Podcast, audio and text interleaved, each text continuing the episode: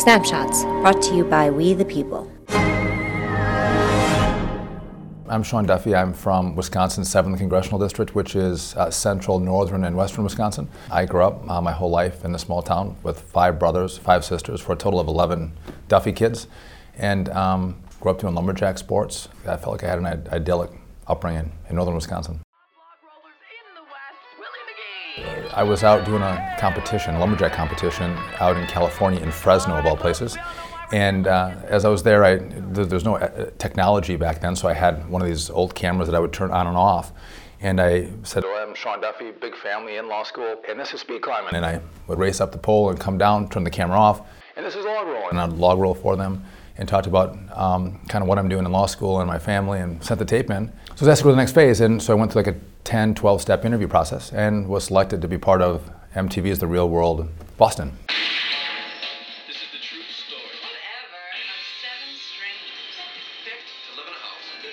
I had been going to school for a long time, and I just thought it'd be an interesting break. And not sure that I was going to get it, but I thought, wouldn't it be fun to go have this experience? And for me, uh, being born and raised in a small town, I was going to law school in, in uh, Minneapolis. I was doing lumberjack competitions and exhibitions. Um, you know, I was you know at the at the prime of my competing years, so I thought it would be a unique, life-forming experience. So I thought I'd try it out.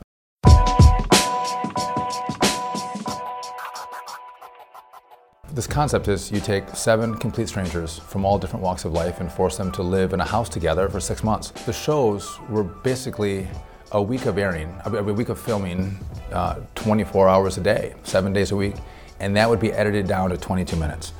And this is a this is a, a, process where every aspect of your life is filmed and recorded, so you don't have any moments that aren't on camera.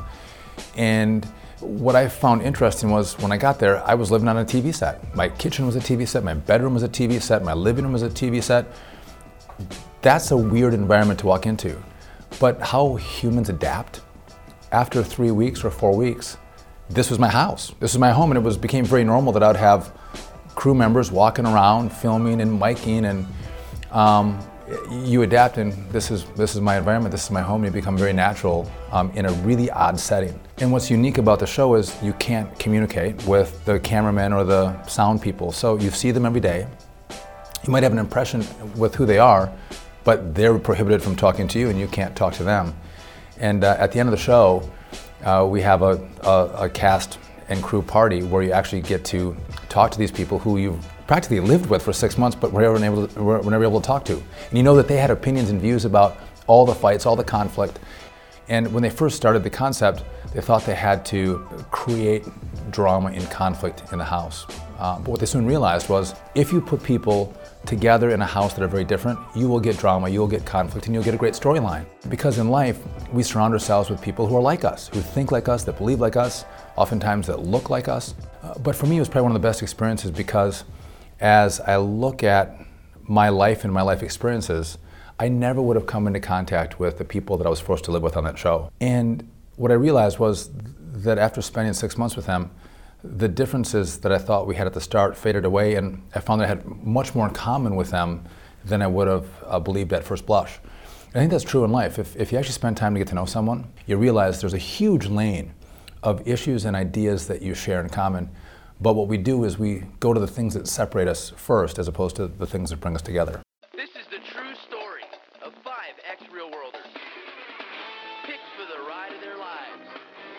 When I finished the real world, I'd taken a semester off of law school.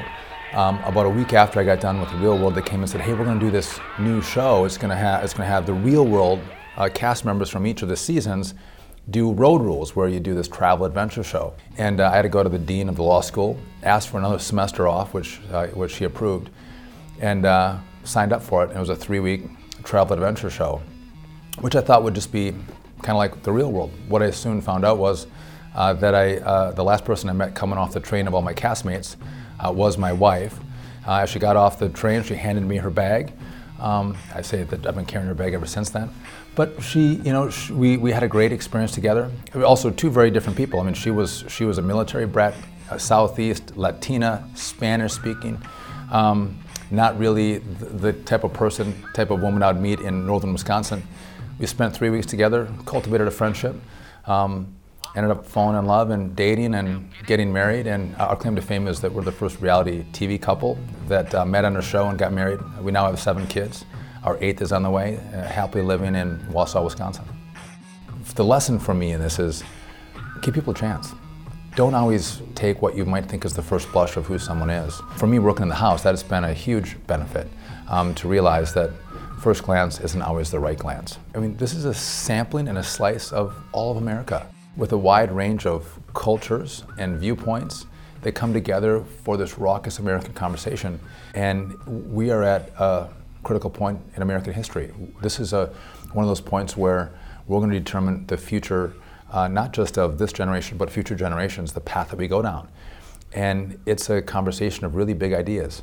And if we want our ideas to win, which I think are the ideas of hope and opportunity and prosperity and American strength, we have to be able to reach people no matter where they're at. We don't have to go through MTV or ABC or NBC um, or CNN to get a message out. It's our job to reach out and bring the message that we have that is a traditional American message that has made us so strong and so prosperous and so free.